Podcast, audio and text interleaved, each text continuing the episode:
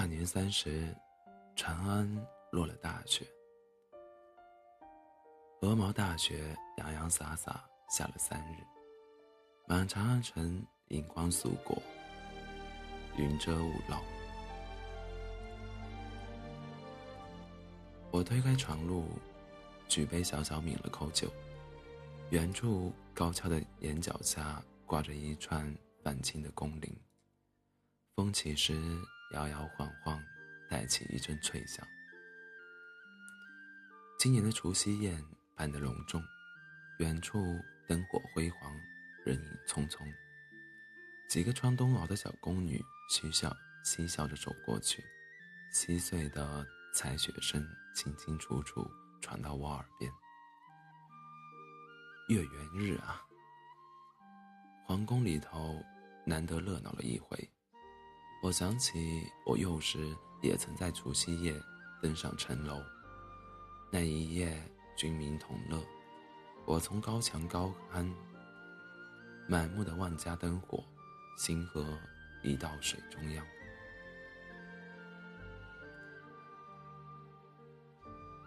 世人终求根骨圆满，哪怕月月满宴席，果熟蒂落。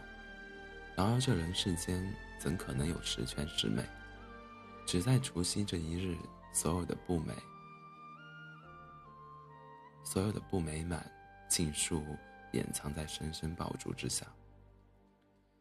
清慧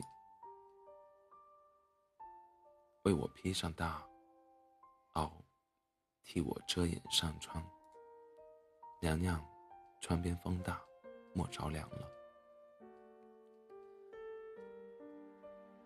我摩挲着卑鄙的纹路，说道：“指不定还能再看几场雪了。”清慧红了眼眶，强颜道：“娘娘说什么呢？您是有福之人。”我向来不太会安慰人。只好疲累的朝他笑笑。阿斗今晚来吗？小殿下说他晚些会来看您的。我累了，阿斗若是来了，唤我一声。我往床榻上走去，走到半道，想起件事。阿斗过了年，几岁了？小殿下过了年。该九岁了，我点点头。九岁了，又长大了，难怪看他长高了那么多。我要闭上眼之前，拽住清碎、清慧为我腌被子的手。清碎，这些年辛苦你了。他摸了摸摸我的头发，笑得温柔。辛苦什么？照顾娘娘。是我的福分。过了年，娘娘又长了一岁，可要忘些事，忘些事了。他将我的手仔细放进被子里。睡吧，娘娘，小殿下来了，我再叫您。交房殿内，清清冷冷，丝丝寒气自身下的床榻一直侵入骨髓。我点点头，乖顺的闭上眼。其实我同他都明白，我这身子已经熬不住多久了。迷迷糊糊过去的时候，我听见清慧轻轻唤了声“陛下”。我想睁开眼，但眼皮子实在太重，意识混混沌之时，对外界无半点反应。又是一年春寒料峭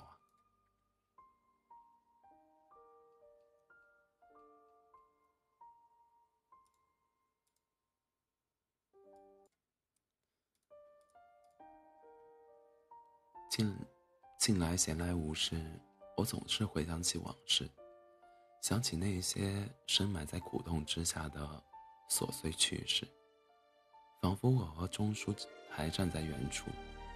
而不是如今这般面目全非的模样。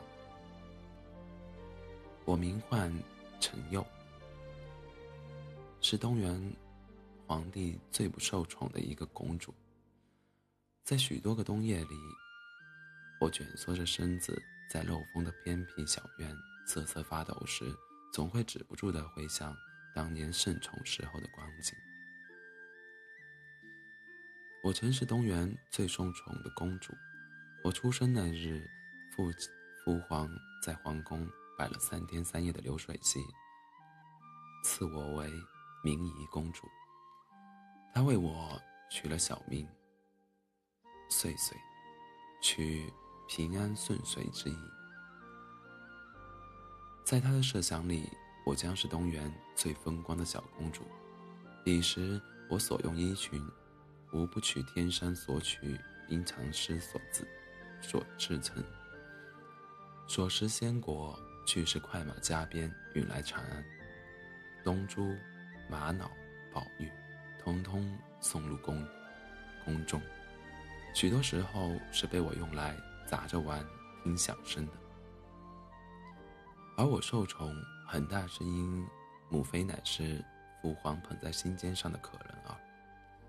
母妃是我见过最貌美、最温柔的女子，话不多，总是在我救父皇短病时温婉浅笑。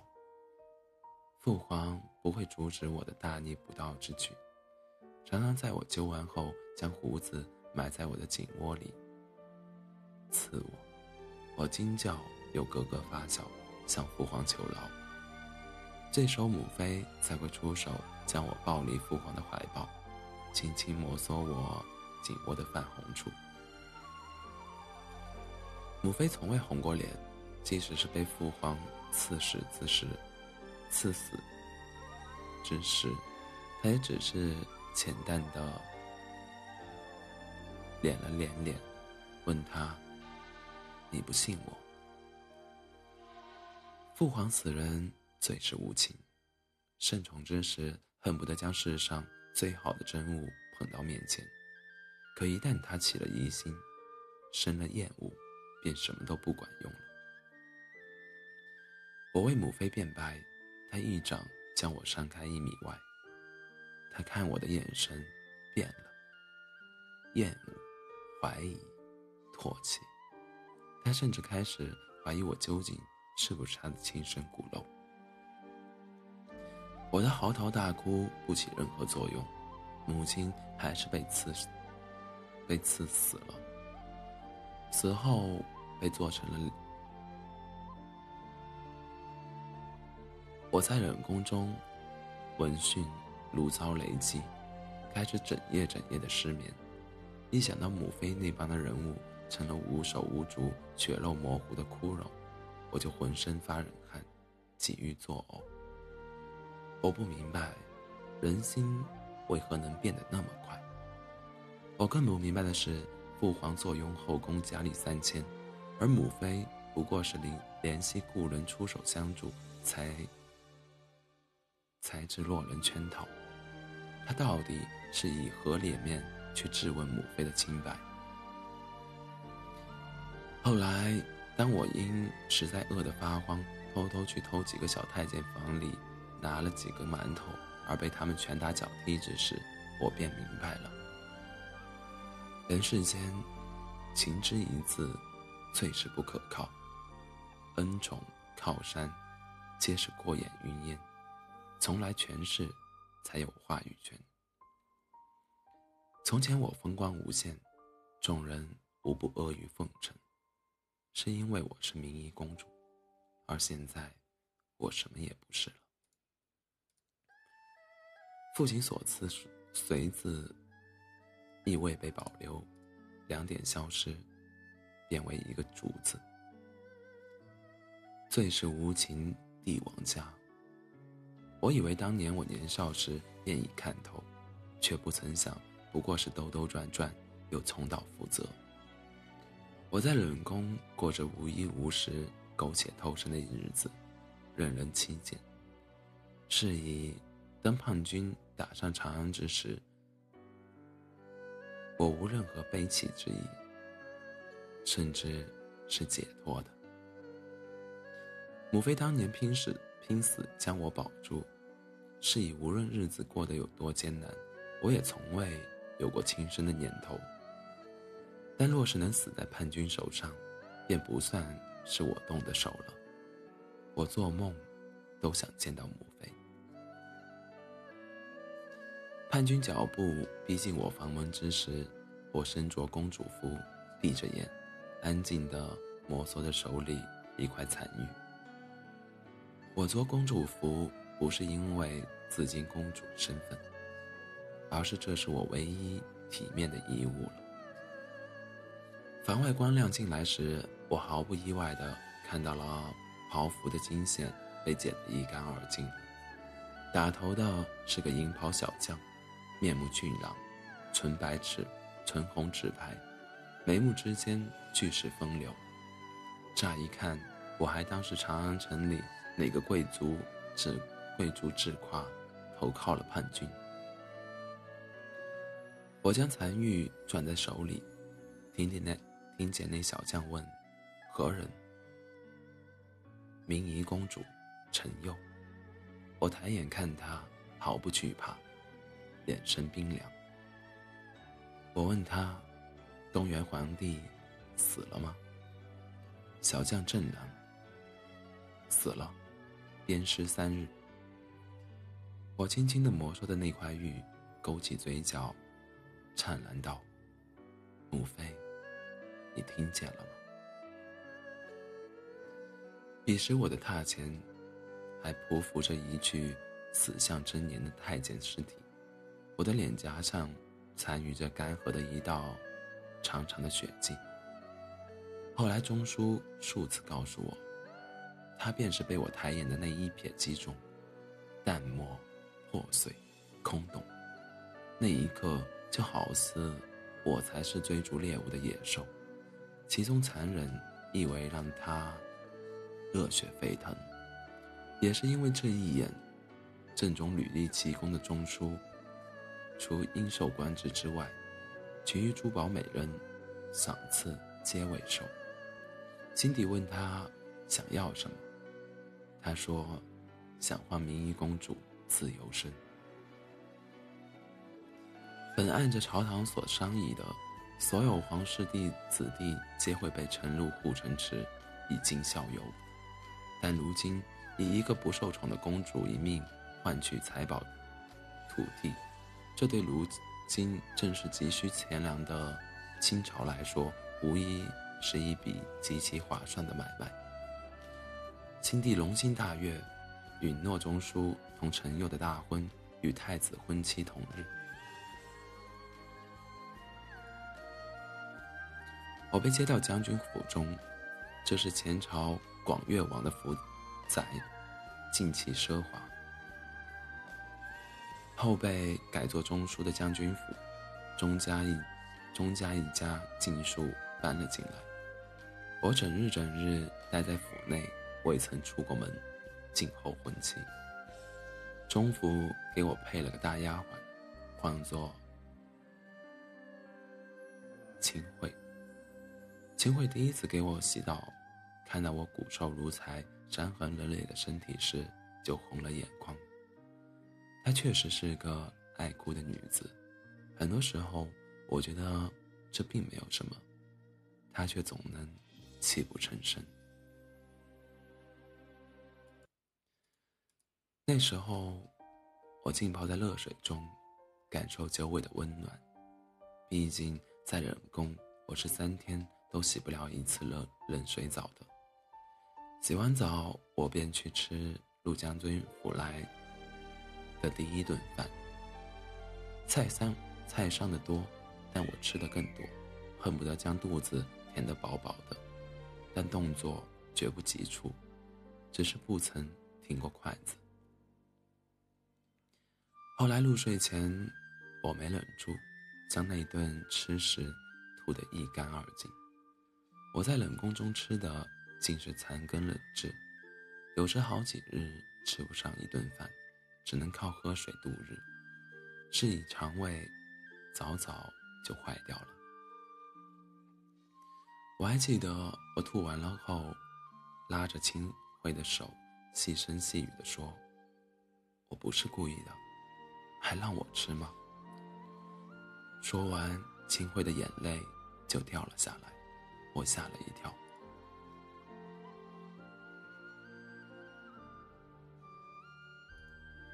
清慧后来说，我当时脸色苍白，很是不安。那是我头一次服软。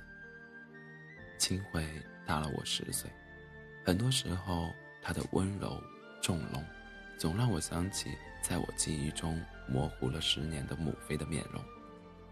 其实我记不得母妃的容貌了，所以我总是依赖秦桧，企图从他身上找寻母妃身上的暖香、柔软。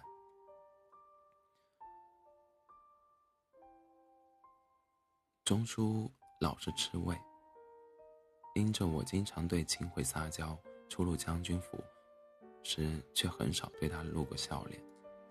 其实是我入将军府。拜见他家人时，便察觉到了他们的轻贱。我对别人的厌恶十分敏感，谁看低我、嗤笑我，我一清二楚。钟家人多，心眼也就多了。他们不明白为什么钟叔不把金银财宝、金银财宝搬进门来，反而去换了一个一文不值的落魄公主。他们不喜欢我。我自然不会巴巴的贴上去招贤。后来，是一只猫儿跑进了我的房里，二话不说钻进我的床底下。当时我正浅眠，被唬了一跳。而后，一个粉雕玉琢的小姑娘跑了进来，她看起来七八岁大，有些羞涩，怯怯的看着我，唤我嫂嫂。她唤，她唤作钟离，是钟叔唯一的亲妹妹，和她简直是一个模子里刻出来的。因着一直养在祖母膝下，性情有些腼腆，不太爱靠近旁人。我问她：“是来找你的猫吗？”她小幅度的点点头。一双小鹿般的眼睛怯怯的盯着我，半晌细声细语说了句：“嫂嫂真好看。”我莞尔一笑，是想贿赂我替你捉猫吗？怎的，好端端夸起我了？他脸红，是真的好看。我不再逗他，起身趴在地上，扫视床床榻底部。他小小一只，蹲在我身边，替我小心护着头。而那猫实在狡猾，躲入床帐角便不肯出来，冲我撩起小尖牙。我伸长了手，都碰不着它的一根毛，这下是真有些下不来台了。于是我狠狠心，整个人钻进了床底。钟叔进来的时候，看到的便是他粉团妹妹。蹲在床榻旁，微微张着嘴，一副焦急的模样。更诡异的是，床榻下不时发出奶猫的嚎叫声。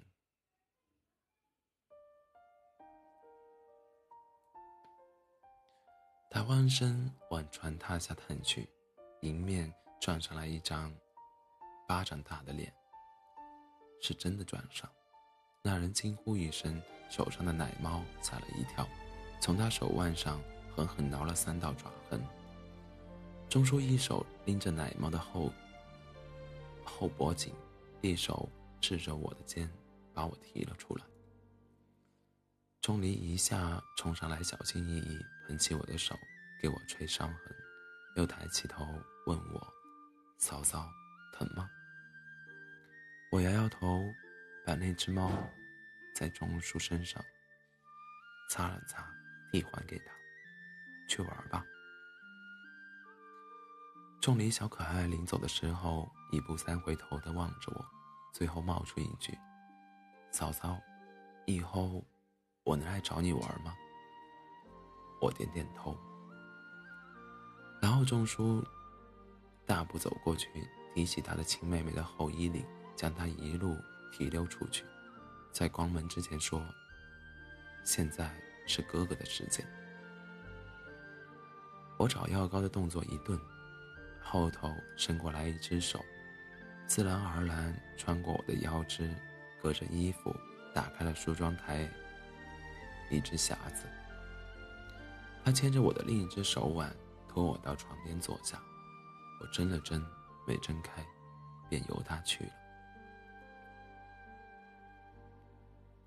他上药，我便盯着他，我盯着我手上的伤痕看。必不可免的观察到他的手，他的手白皙匀称，骨节分明，因常年握着兵器，指腹有一层茧子包裹着，有些粗粝，却也很酥麻。上完了药，他便将药瓶放回原处，回来的时候却拿了把木梳。我抬头望他，也不说话。他先败下阵来，将木梳塞到我手中，故作强硬的在我腿上躺下。他说：“我很累，睡一会儿就好，行吗？”他并未给我答复的机会，转头埋进我的小腹，蹭了蹭，闭上了眼睛。我将梳子打了几个转，看见他眼底下的青黑。还是顺从的将木梳插进发间，缓慢而温柔的为他从头梳到尾。从前母妃便很喜欢为我梳发，我也是常常枕在她的怀里，伴着她所唱的安眠小曲，安然入睡。钟书这一会儿可真够长，以至于后来我也不知不觉睡了过去。醒来时，大腿处一阵一阵酸麻。钟叔在我躺下后便变了姿势，一路往上，一直枕到我的肚子上。我瞪眼看了会帐顶，再将他打醒，还是一脚踢下去，之间犹豫不决。索性不必我动手，他便醒了过来，睡得。有些许久，他睁眼时还有些发懵，眼睛清亮亮的，有些呆滞。我将手伸到他长长的睫毛上，他不明所以，睫毛扫动了几下，很痒，也很刺挠。钟叔还没反应过来，突然身体被推开，他毫无防备，一下子跌落到地上。钟叔一副不知发生了什么的模样，爬起来问道：“做什么？”我不睬他，径自小心地坐起来，轻轻按揉大腿。钟叔也反应过来了，闭上嘴，乖乖坐到我身旁，看我时，时不时起眉。钟叔道：“很难受。”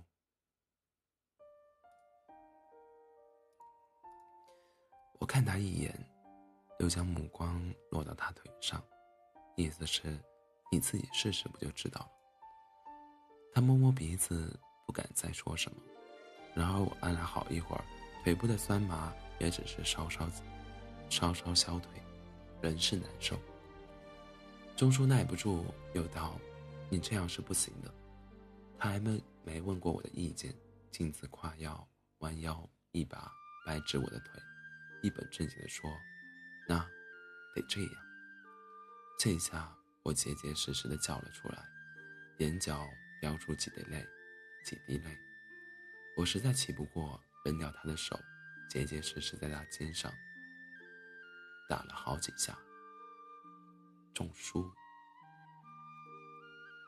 这是我第一次唤他的名字。他哈哈大笑，不闪不躲，边挨打边笑。一直笑弯了腰，笑得躺在被褥上直抖。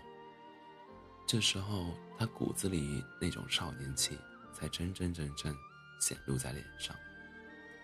此时的他不是朝鲜的骠骑将军，不是新朝的骠骑将军，不是冠军侯，亦不是钟家的天，不过是一个恶作剧得逞后的开怀少年。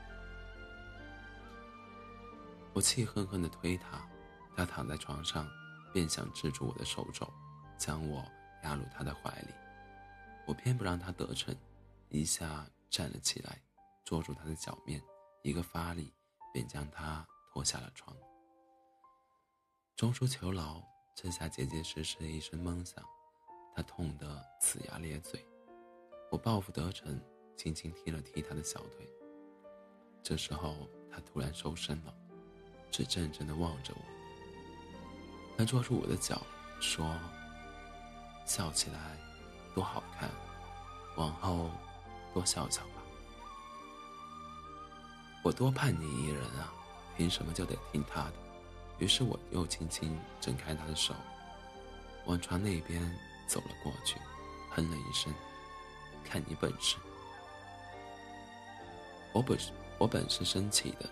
然而，就在我转过脸，不经意扫过镜面时，惊讶地发现镜中的女子竟脸颊泛红，眉眼间都是笑意。事实上，自从踏入冷宫的那一刻起，我的世界里只剩仇恨两字。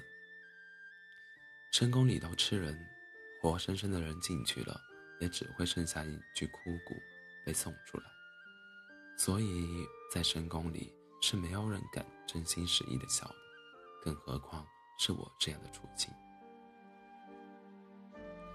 然而此刻，我分明从镜子里看到了我眼底真真切切的恼怒和笑意。我有些不自在的收紧唇角，感觉他在此刻僵硬了起来，就好比十几年未拿过笔的书生一样，对原本最为熟悉的东西感到生疏。我不再理会钟书，而他也很快被秦桧盯着请出我的房间。我们是未婚夫妇，到底还不能同房。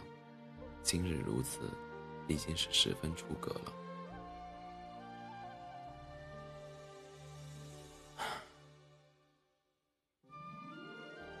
先读一部分，下次再读。